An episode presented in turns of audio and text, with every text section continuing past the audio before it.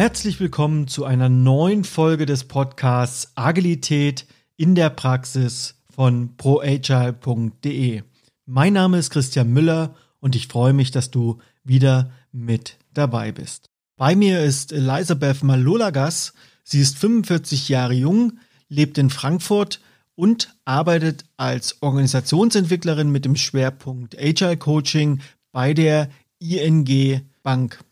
Gleichzeitig ist sie Mitglied des Aufsichtsrates der Bank und sie ist von Anfang an Teil des internen Transformationsprozesses gewesen und zwar in der Funktion als Mitglied des Transformationsteams. Mit dir werde ich mich über die agile Transformation der wahrscheinlich ältesten deutschen Direktbank unterhalten, die 2017 begonnen wurde. Du wirst also mehr darüber erfahren, warum dieser Prozess gestartet wurde, was in der Zwischenzeit passiert ist und wie es den Mitarbeiterinnen und Kunden inzwischen damit geht. Ich wünsche dir ganz viel Spaß beim Zuhören.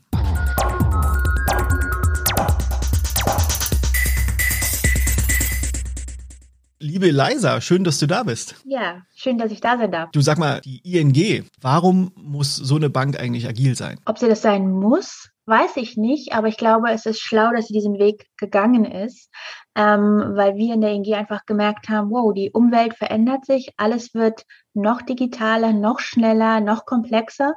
Und da war das Thema Agilität und was damit alles verbunden ist, einfach für uns die Antwort, um auch in Zukunft ja weiter erfolgreich zu sein und unseren Weg gehen zu können. Du bist ja als Organisationsentwicklerin äh, tätig bei euch bei der ING, kommst aber ursprünglich aus einem anderen Bereich. Du bist ja ursprünglich im äh, Marketing gestartet und vielleicht erzählst du mal ein bisschen was dazu, wie das damals angefangen hat bei der ING. Also warum seid ihr diesen Weg eingeschlagen? Also es ging los Ende 2017 ähm, und das kann ich mir deswegen so gut merken, weil wir dann just in diesem Sommer einen neuen CEO bekommen haben. Und wer einen neuen CEO bekommt, der weiß, der hat auch Ambitionen und Pläne. Und ähm, er brachte eben die Idee mit, dass ähm, eine agile Aufstellung, eine agile Organisation einfach das ist, was zukunftsfähig ist. Und diese Meinung war, da war er nicht alleine, sondern das, die teilte er mit ganz vielen in der ING. Und die ING hat einfach gesagt, okay, wenn wir in Zukunft erfolgreich sein wollen als Bank, dann äh, müssen wir uns anders aufstellen, dann müssen wir uns eher an Technologieunternehmen orientieren, an, an Google und Apple und so weiter, ähm, weil wir sonst einfach mit unseren Angeboten die Kunden nicht mehr erreichen. Und es war eine strategische Entscheidung auch zu sagen, wir wollen eben nicht der Zahlungsverkehrabwickler sein von Apple oder Amazon oder Google, hätte ja eine strategische Option sein können, sondern nee, wir wollen direkt am Kunden bleiben.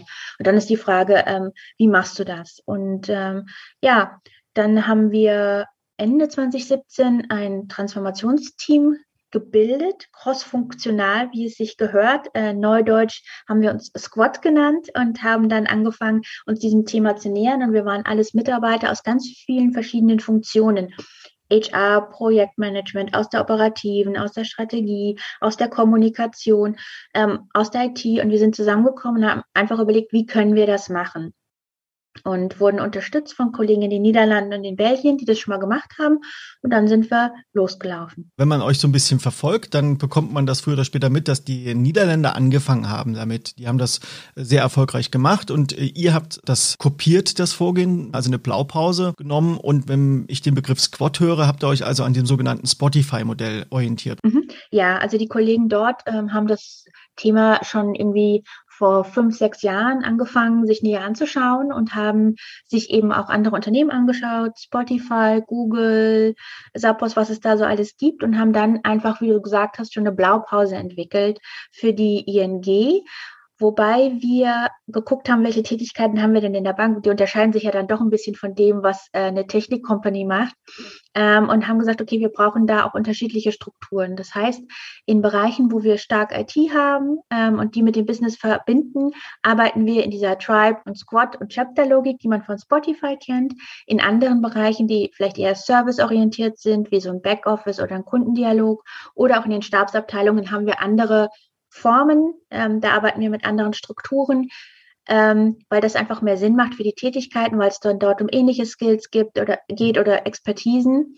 Nichtsdestotrotz, was alle gleich haben, ist äh, flache Hierarchien und möglichst viel Autonomie für die Teams, für die Mitarbeiter und immer End-to-End-Gedanke auch im Sinne des Kunden. Jetzt sind wir schon relativ tief reingegangen. Ich würde gerne noch mal einen Schritt zurückgehen. Das ist damals gestartet. Es gab diesen internen Aufruf. Wie war das so im ersten Moment für dich selbst, als du mitbekommen hast, okay, hier passiert was? Wie hast du das wahrgenommen? Was waren so deine Gedanken? Ich bin grundsätzlich ein Mensch, der äh, Neuem sehr aufgeschlossen ist und der gerne drauf geht, vor allem wenn die Wege noch nicht so ganz klar sind. Und wir hatten im Sommer eben schon ab, zeichnete sich das schon ab, dass da was passiert. Und in der Kommunikation hatten wir uns auch schon ein bisschen darauf eingestellt. Ne? Deswegen ähm, war bei mir einfach große Neugier auch. Ich habe vorher nie agil gearbeitet, das muss ich auch ehrlicherweise sagen. Das war so was, Scrum, ja, das hatte ich mal gehört, aber was es wirklich bedeutet, wusste ich nicht.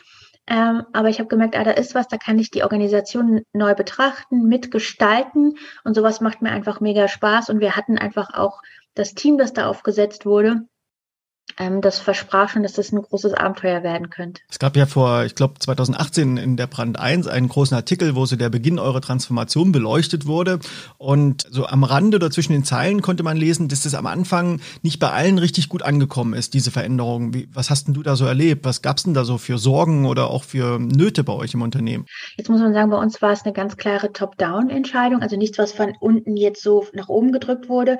Wir haben in einzelnen Bereichen oder auch mal ausprobiert mit AG agilen äh, Methoden zu arbeiten oder auch Projekte so zu führen. Und es kam gut an, aber es war nichts Flächendeckendes fürs Unternehmen. Und jetzt sind wir auch eine Bank, die in den letzten 15 Jahren relativ erfolgreich war und ist. Ähm, und ähm, auch von so Veränderungen organisatorischer Natur nicht so doll betroffen war. Das heißt, das war was Neues, was die Mitarbeiter nicht kannten. Und sie haben auch nicht verstanden, dass es so allumfassend sein würde. Ne? So, wenn du dann hingehst am Anfang und sagst, okay, ja, wir verändern jetzt 4000 Mitarbeiter hin zur Agilität, dann gucken dich ganz viele an und sagen, ist klar, da ist wieder was, das geht schon vorbei. Und dann haben sie gemerkt, es geht nicht an ihnen vorbei. Ähm, und da hast du aber auch, wir sind über 4000 Mitarbeiter, eine Speerspitze, die schon längst unterwegs ist, die wahrscheinlich schon längst das neue Agil sucht, ja. Dann hast du so eine mittlere Gruppe, die sagt, hm, mal gucken, was das wieder ist. Und dann hast du natürlich eine Gruppe, die sagt, was soll das denn? Ja, wieso, weshalb, warum? Es läuft doch alles. Ähm, wir haben aber einfach gesagt, okay, das akzeptieren wir auch, dass es da unterschiedliche Meinungen gibt oder Sichtweisen oder unterschiedliche Erfahrungswerte. Und wir sind da einfach sehr offensiv rangegangen und haben eigentlich viel versucht, über Kommunikation, Dialogformate und ähnliches aufzuklären, aber es auch zuzulassen, dass nicht alle gleich Juhe schreien und voller Euphorie draufgehen. Würdest du jetzt rückblickend sagen, dass das richtig war, dass es eine Top-Bottom-Entscheidung war? Also es hat uns definitiv geholfen in, in, in der Transformation, ne? wirklich zu sagen, okay, wir, wir verändern die gesamte Organisation. Und das hat ja durchaus Einschnitte, dass du Dinge, wenn du sie neu betrachtest, neu zusammensetzt und teilweise aus dem Gewohnten, ja, dem Etablierten rausnimmst. Und das ist nicht für alle einfach. Bedeutet ja auch, dass du Einheiten veränderst. Das heißt, Mitarbeiter sind vielleicht in neuen Einheiten, haben andere Kollegen, haben andere Chefs, müssen sich auf einmal mit anderen Strukturen und Methoden auseinandersetzen. Und das ist, das ist sicherlich nicht einfach. Aber um sowas konsequent durchzuziehen und nicht irgendwo zwischendrin irgendwie einen anderen Weg zu gehen oder das nur für Teile zu machen, war es extrem wichtig, den Rückhalt zu haben und auch, weil unser Vorstand da sehr ambitioniert war und gesagt hat, okay, ich möchte gerne, dass ihr in 18 Monaten diese Organisation neu aufbaut und die Leute in die Lage versetzt, dann agil zu arbeiten.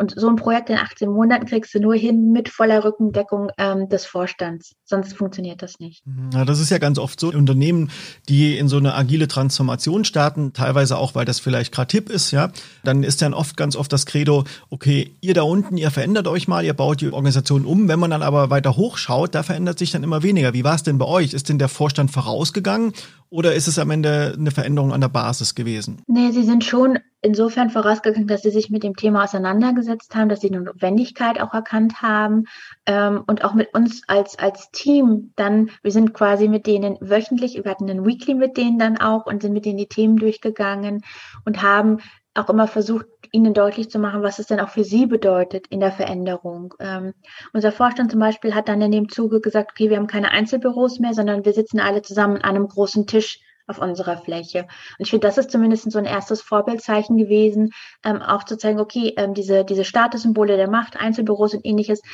das geben wir jetzt ab. Ne? Das, äh, und das gilt dann auch in der Folge für alle anderen Führungskräfte, die es hier in der Bank gibt.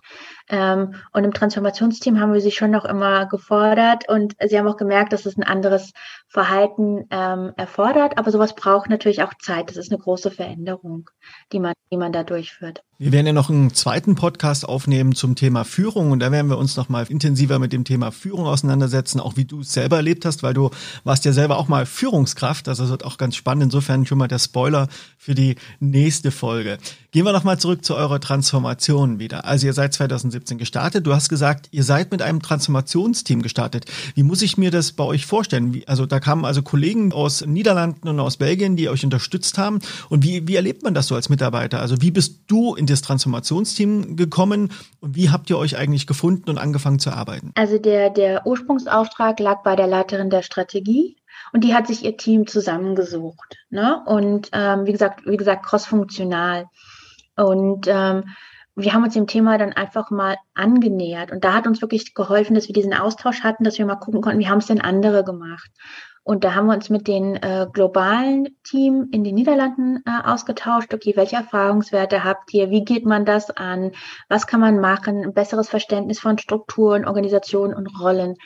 Und haben auch live geguckt, wie arbeiten die denn? Wie fühlt sich das denn an? Mit Leuten gesprochen, die das schon gemacht haben auch. Ne? Und das hat uns einfach extrem geholfen. Nichtsdestotrotz ähm, mussten wir natürlich gucken, Deutschland hat andere Voraussetzungen, wir haben keine Filialen, du hast verschiedene Produkte und da muss man das Modell ja auch angleichen und auch gucken, wo stehe ich denn in der Kultur, was bietet sich denn da an, wie gehen wir das denn auch an?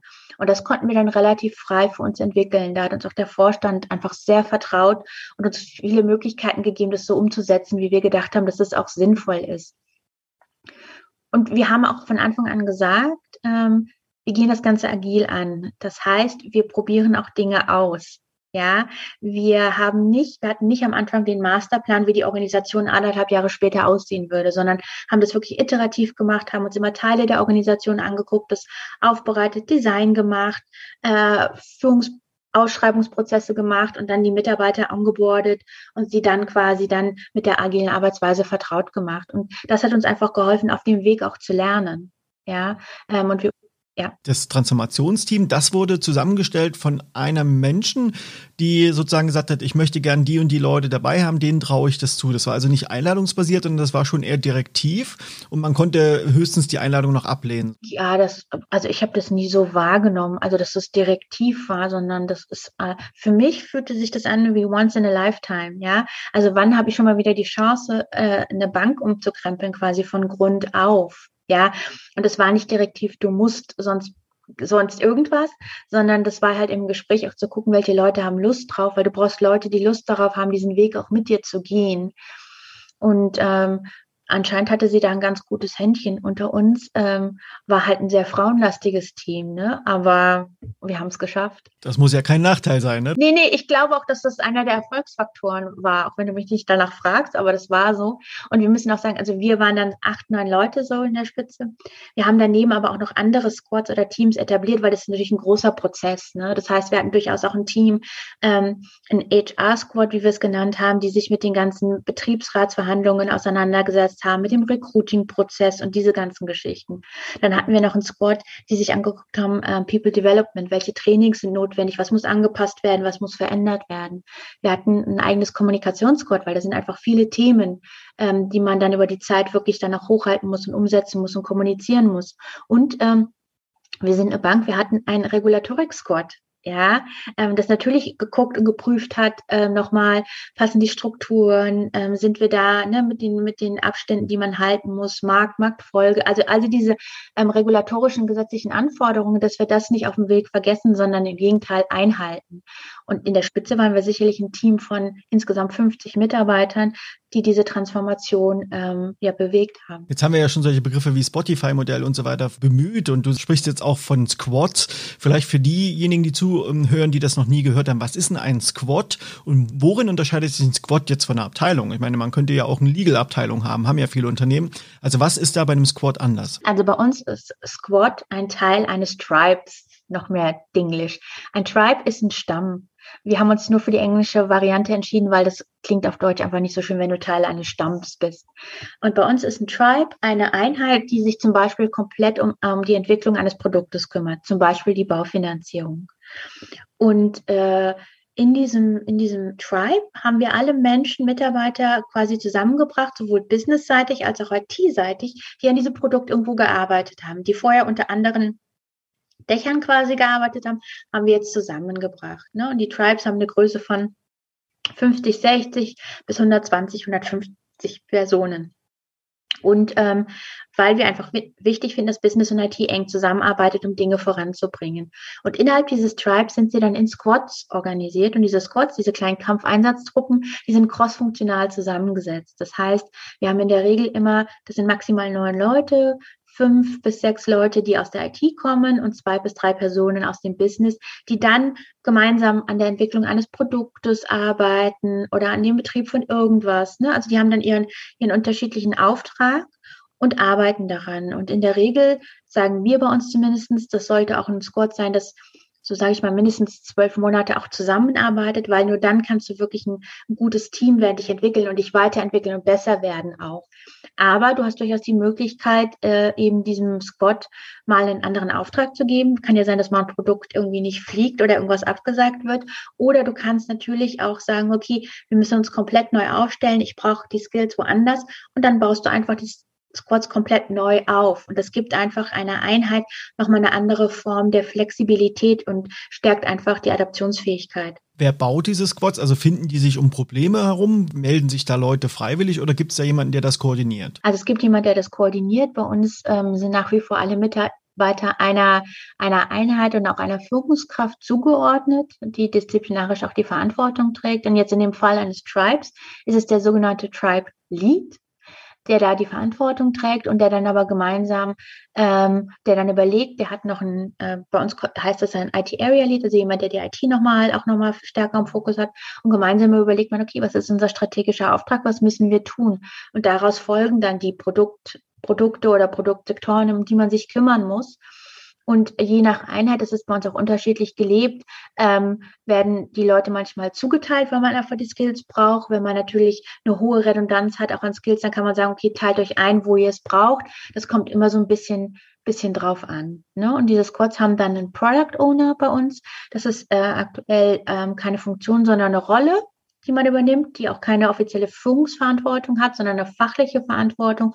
Und das ist eine Rolle, die auch natürlich wechseln kann dann einfach. Bei diesen Tribe Leads, was unterscheidet die von vorherigen Führungskräften? Also was ist da anders? Und die zweite Frage dazu gleich, sind das die gleichen Führungskräfte, die also vorher in der Führungsverantwortung waren und haben die sozusagen diesen neuen Titel bekommen? Und was machen die dann, wenn das so ist, anders? Also vielleicht muss ich da nochmal kurz ausholen, wie wir das gemacht haben. Ich habe gesagt, wir haben die Organisation wirklich neu aufgebaut. Das heißt, wir haben sie neu zusammen zusammengebracht, immer im Sinne auch des Kunden und so einer End-to-End-Verantwortung. Und wir haben, wir hatten vorher in der alten Organisation äh, an manchen Stellen bis zu sieben Hierarchieebenen. Das haben wir versucht zu reduzieren, weil es natürlich für die Entscheidungsfindung oder für den Informationsfluss durchaus hinderlich sein kann. Und äh, in, dieser, in dieser agilen Struktur, die wir leben, Organisationsform, gibt es maximal drei Hierarchieebenen bis zum Vorstand. Also insgesamt ist es flacher geworden. Wir haben nicht wahnsinnig weniger Anzahl an Führungskräften, aber es ist flacher geworden. Und dadurch, dass die, die Position sich verändert hat, auch in der Verantwortung, im Zuschnitt, mussten alle Führungsrollen neu ausgeschrieben werden. Das heißt, da gab es wirklich einen echten Bewerbungsprozess, auch von Menschen, die schon seit 20 Jahren im Unternehmen waren und auch höhere Positionen hatten. Und ähm, von daher gab es punktuell sicherlich hier und da mal einen Wechsel. Also, mein gibt Menschen, die wieder in Führung sind, wo es vielleicht nicht überraschend war, weil die da einfach die Fähigkeit und auch ne, die Haltung mitgebracht haben, hat die Möglichkeit gegeben, dass Mitarbeiter sich nochmal ähm, bewerben konnten. Ähm, wir haben hier und da auch Leute von externen genommen. Gab aber auch die Fälle, so wie bei mir, wo man dann gesagt hat, wo ich dann gesagt habe, okay, ich, ich mache jetzt was anderes. Und die Menschen sind einfach wieder zurück in eine Expertenrolle gegangen. Das heißt, wir hatten da durchaus eine Durchmischung, aber alle mussten dem Bewerbungsprozess folgen, auch die Tribe Leads. Und die Tribe Leads, das hat, war im Unterschied zu vorher, die hatten jetzt auf einmal Profit- und Loss-Verantwortung für ein Produkt und neben der Business-Verantwortung auch für, für die Umsetzung mitverantwortlich, weil sie einen Großteil IT unter sich haben. Ne? So ein Tribe besteht halt aus 60 Prozent aus T und 40 Prozent Business. Auf einmal hast du eine ganz andere Verantwortung, weil du vielleicht nicht nur konzipierst, nee, und das dann rübergibst zur IT und sagst, mach mal bitte, wir sehen uns dann in einem Jahr, sondern das ist unter deiner gesamten Verantwortung und das macht die Arbeit natürlich auch anders. Ja. Jetzt hast du gesagt, ihr habt also auch Product Owner. Ich vermute mal, dass bei euch schon so gelebt wird, wie es wahrscheinlich in Scrum gedacht ist. Also was macht bei euch so ein Product Owner? Alles ich glaube, ein Product Owner ist jedenfalls für diesen Bereich der Entwicklung, das muss man jetzt auch nochmal sagen, ähm, eine entscheidende Rolle, ne? weil er, wie du sagst, also er hat die Verantwortung für, für, für ein Thema, für ein Produkt, für ein Service und er muss eben schauen, dass er das ja den strategischen Auftrag, den er bekommt, versteht, den er umsetzt und mit seinem Team in den Plan gießt. Das bedeutet Kapazitätenmanagement, Stakeholder-Management, ähm, zu sehen, wann es Impediments gibt, ja, wie löse ich die, wann spiele ich die nach oben, zu schauen, dass er in seinem Team auch die nötigen Skills hat, dass das auch funktioniert und wenn es eben nicht funktioniert, das auch, auch zu melden ähm, und natürlich dafür auch, dass sein Team weiß, worauf wir arbeiten, also in dem Team auch Priorisierung von Themen, ne? wie gehen wir denn damit um? Und das sind alles Aufgaben, die so ein Product Owner hat. Und ähm, aus meiner Sicht sind die extrem wichtig und haben eine ganz wichtige Funktion für dieses ganze Konstrukt. Habt ihr denn auch sowas wie einen Scrum Master, wenn du sagst, dass der Product Owner die Impediments versucht zu bearbeiten? Nicht wirklich. Also wir haben das damals, als wir das umgesetzt haben, nicht wirklich als eigene Rolle implementiert. Da haben wir uns damals entschieden, was wir implementiert haben, ist der sogenannte Agile Coach. Das ist eine Einheit, die wir neu gegründet haben. Da konnten sich Mitarbeiter aus dem Unternehmen drauf bewerben und wir haben die dann quasi in zwei Monaten dazu ausgebildet, ähm, dass sie die Teams einfach in der Methodenkompetenz unterstützen ne? und bei Retros und Routinen und Aufbau von Strategieräumen wie OBAs und ähnliches und auch so ein bisschen helfen, so probiert doch mal was aus, Mindset so ein bisschen ähm, reflektieren und spiegeln für diese Rolle haben wir uns halt entschieden und deswegen gab es damals keine Scrum Master. Da gibt es heute aktuell noch nicht. Im Gegensatz zum Scrum Master, die ja in der Regel Teil des Teams sind, sind die Agile Coaches wahrscheinlich nicht Teil der Teams, sondern die werden nach Bedarf auf Zuruf dazu geholt. Genau, genau. Also am Anfang wurden sie wirklich dann auch zugeteilt, weil da brauchst du ja wirklich jemanden, der dabei hilft. Je reifer so ein Team ist, desto mehr können sie auch selber machen. Aber sie sind nicht Teil des Teams und das ist halt auch auch hilfreich, weil dann hast du natürlich einen anderen Blick, als wenn du selber davon betroffen bist. Ne? Deswegen sind die auch nicht dem Tribe zum Beispiel unterstellt, weil da feedbackst du vielleicht auch ein bisschen anders, wenn du weißt, dass dein Chef nachher deine Ziele und deine Tantieme oder Bonus oder ähnliches was bestimmt. Deswegen sind die Teil einer anderen Einheit. Und es gibt uns auch die Möglichkeit, auch mal zu gucken, okay, welche Skills brauchst du denn als Agile Coach? Vielleicht brauche ich jetzt mal andere und vielleicht hilft es auch mal, einen Wechsel zu haben nach einer gewissen Periode, um neue Impulse auch wieder reinzubringen, ne? dass es sich nicht zu sehr einschleift. Aber so individuelle Boni, die habt ihr noch für die Mitarbeiter, wenn du sagst, die Tribe Leads machen das. In einzelnen Fällen haben wir das noch. Wir haben ähm, ein System umgestellt, ähm, wo man das jetzt irgendwie aufs Gehalt auch verteilt hat, aber punktuell gibt es sicherlich noch Boni. Aber was ich damit ausdrücken wollte, war einfach, wenn du eine direkte Abhängigkeit hast, halt zum Chef, dann ist es natürlich, ein, kann es ein anderer Umgang sein. Muss nicht, kann. Und was mir an der Stelle aber vielleicht nur wichtig ist, weil wir immer sehr viel über, über Tribes und Squads reden, weil es eben von Spotify kommt. Also wir haben auch andere Modelle, weil die Frage ist vielleicht auch, wie lebt man denn sowas im Service? Und im Service sprechen wir dann zum Beispiel eher von Circles und Customer Loyalty Teams, weil wir sagen, da haben wir nicht, da setzen wir nicht stark auf Cross-Funktionalität, sondern auf gleiche Skills, die man skalierbar machen kann. Aber im Sinne des Kunden auch zu gucken, wie kann man Kundenfeedback einsetzen, nutzen und eine ganz tolle Customer Experience auch kreieren. Ja, ähm, und da gibt es dann Customer Loyalty Teams als, als kleine Einheit. Ähm, die haben ähnliche Skills, ne, aber gucken halt, wie sie auch im Alltag ihre Dinge dann auch lösen und voranbringen können und können auch mit Routinen arbeiten, aber sicherlich nicht mit einer Scrum-Logik, weil sie entwickeln per se nicht, sondern müssen Service-Levels bedienen. Aber da arbeiten wir mit so einer Logik. Und in den Stabsfunktionen also Legal hattest du vorhin auch mal erwähnt, ne? HR, Facility Management, unsere Risk-Einheiten, unsere Finance-Einheiten, die arbeiten allen in sogenannten Center of Expertises, ähm, weil wir immer sagen, okay, das ist eine rare Ressource, du brauchst nicht jeden Tag einen Legal-Mann neben dir, sondern nur ab und zu. Und die sind eben in Expertisen auch organisiert und strömen halt quasi aus und gucken, wo und wie sie unterstützen können. Aber auch in den Bereichen arbeiten wir mit agilen Methoden und auch hier und da haben die Bereiche IT direkt dran bekommen, damit sie möglichst wirklich gut End-to-End-Dinge selbst entwickeln und vorantreiben können. Jetzt haben wir es ja Ende 2021 und wenn es jetzt nicht so was wie eine Pandemie gäbe und ich bei euch durch das Unternehmen laufen würde, durch die Räume laufen würde und die Leute würden da alle sitzen, und ich würde die Leute ansprechen, wie geht's euch gerade? Was würden die mir sagen? Also es ist echt schwer, ähm, weil als die ähm, Pandemie losging, da waren wir in manchen Bereichen gerade so ein Jahr durch mit diesem ganzen, ganzen Thema. Auf jeden Fall, wenn du durchgekommen wärst, hättest du hier und da wirklich äh, bunte Wände noch gesehen, weil wir da noch sehr viel analog geklebt und gemacht haben äh, in vielen Bereichen. Das wäre dir sicherlich aufgefallen, wenn du durch die Gänge gelaufen wärst. Ich glaube, dass ähm, viele Leute auch gesagt haben, ich bin jetzt froh, dass das vorbei ist, weil es doch einfach eine anstrengende Zeit auch einfach ist und mit doch auch mit Unsicherheit ja ein Stück weit immer noch behaftet ist. Auch wenn du versuchst, noch so transparent zu sein, ähm, ist es schwierig, weil du willst wissen, neben wem, wo sitze ich, neben wem sitze ich und wer ist mein Chef? Und erst wenn du diese Frage wirklich final beantworten kannst, und die kannst du immer relativ spät im Prozess erst beantworten, können die Leute sich anfangen, darauf einzustellen. Ähm, ich weiß nur in, in Gesprächen, die, die ich führe, ist, dass ähm, viele Leute sagen, okay, das war, war ein sinnvoller Weg und ich arbeite gerne so. Ich möchte es auch gar nicht zurückdrehen. Ähm, aber natürlich ähm, sind viele Themen einfach noch da. Die löst du ja durch Agilität auch nicht. Ne? Also ähm, bei uns die Rahmenbedingungen, Regulatorik, Niedrigzinsphase, Wettbewerb, ähm, das geht nicht weg, nur weil du agil arbeitest. Ja, also auch, auch die, die Vielzahl an Themen, die kommen, ne, das, das kriegst du nicht weg. Du versuchst es natürlich durch eine andere Struktur, durch Priorisierung irgendwo hinzukriegen. Ähm, aber auch wir haben Themen wie ähm, Budgets, mit denen du haushalten musst und ähnliches. Auch hier, du willst gucken, dass du effizient bist, auf deine Kosten achtest. Ähm, das sind alles Themen, die machen das Leben ja auch nicht leichter. Ja, trotz agilem Arbeiten. Aber was wir sehen, dass durchaus die Werte, die, die Zufriedenheitswerte gut sind.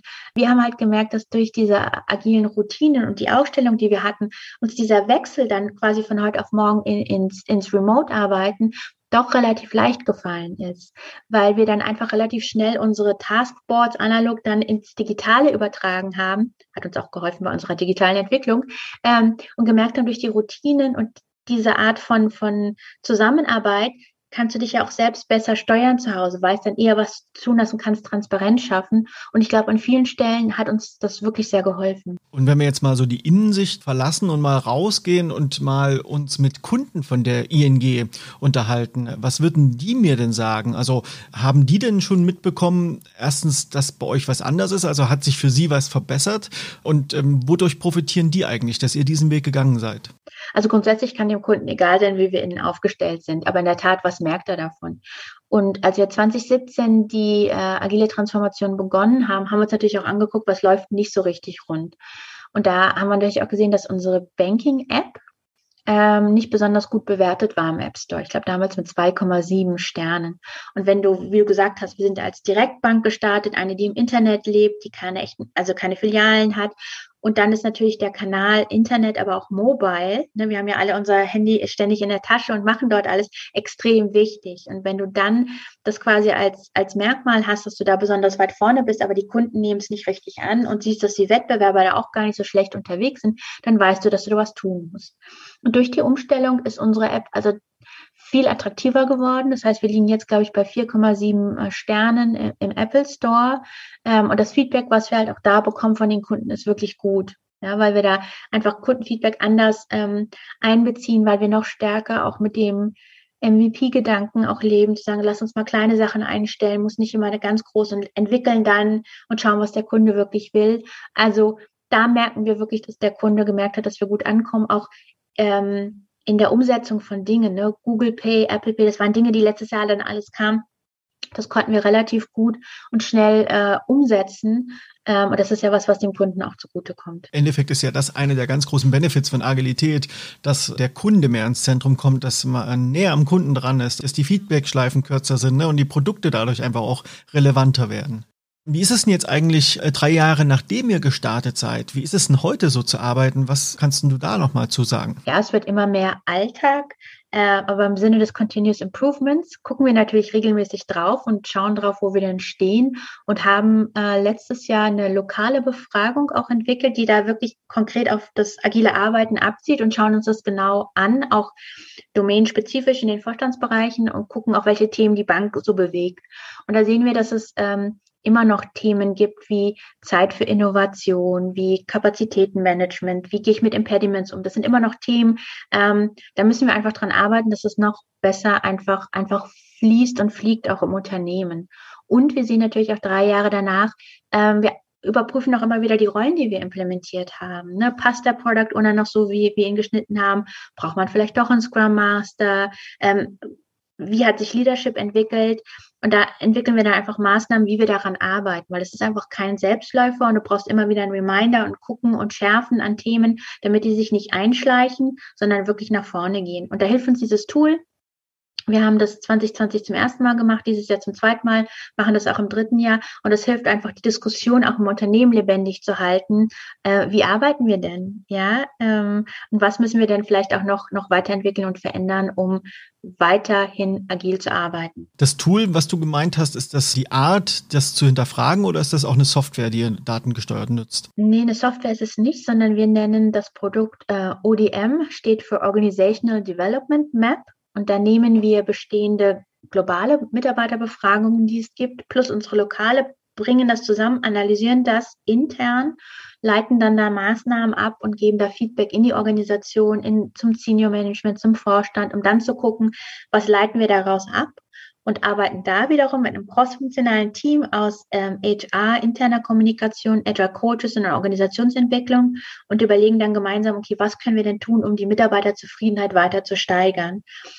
Und ähm, ja, und versuchen da kontinuierlich einfach besser zu werden und ähm, wirklich das Unternehmen vorwärts zu bringen. Liebe Eliza, wir kommen so langsam zum Ende, aber hast du so aus deiner Rolle jetzt als Organisationsentwicklerin, die in der agilen Transformation der ING von Anfang an beteiligt war. Ähm, hast du einen konkreten Tipp oder einen Workhack für andere, die jetzt hier zuhören, was du so mitgeben kannst oder was du so gelernt hast, was für dich so besonders eindrücklich war, wo du sagst, das ist was, das ist wirklich, es lohnt sich, sich damit mal zu beschäftigen? Also ich glaube, wenn man eine agile Transformation macht, dann macht man auch einen Kulturwandel mit. Das sollte man äh, nicht vergessen.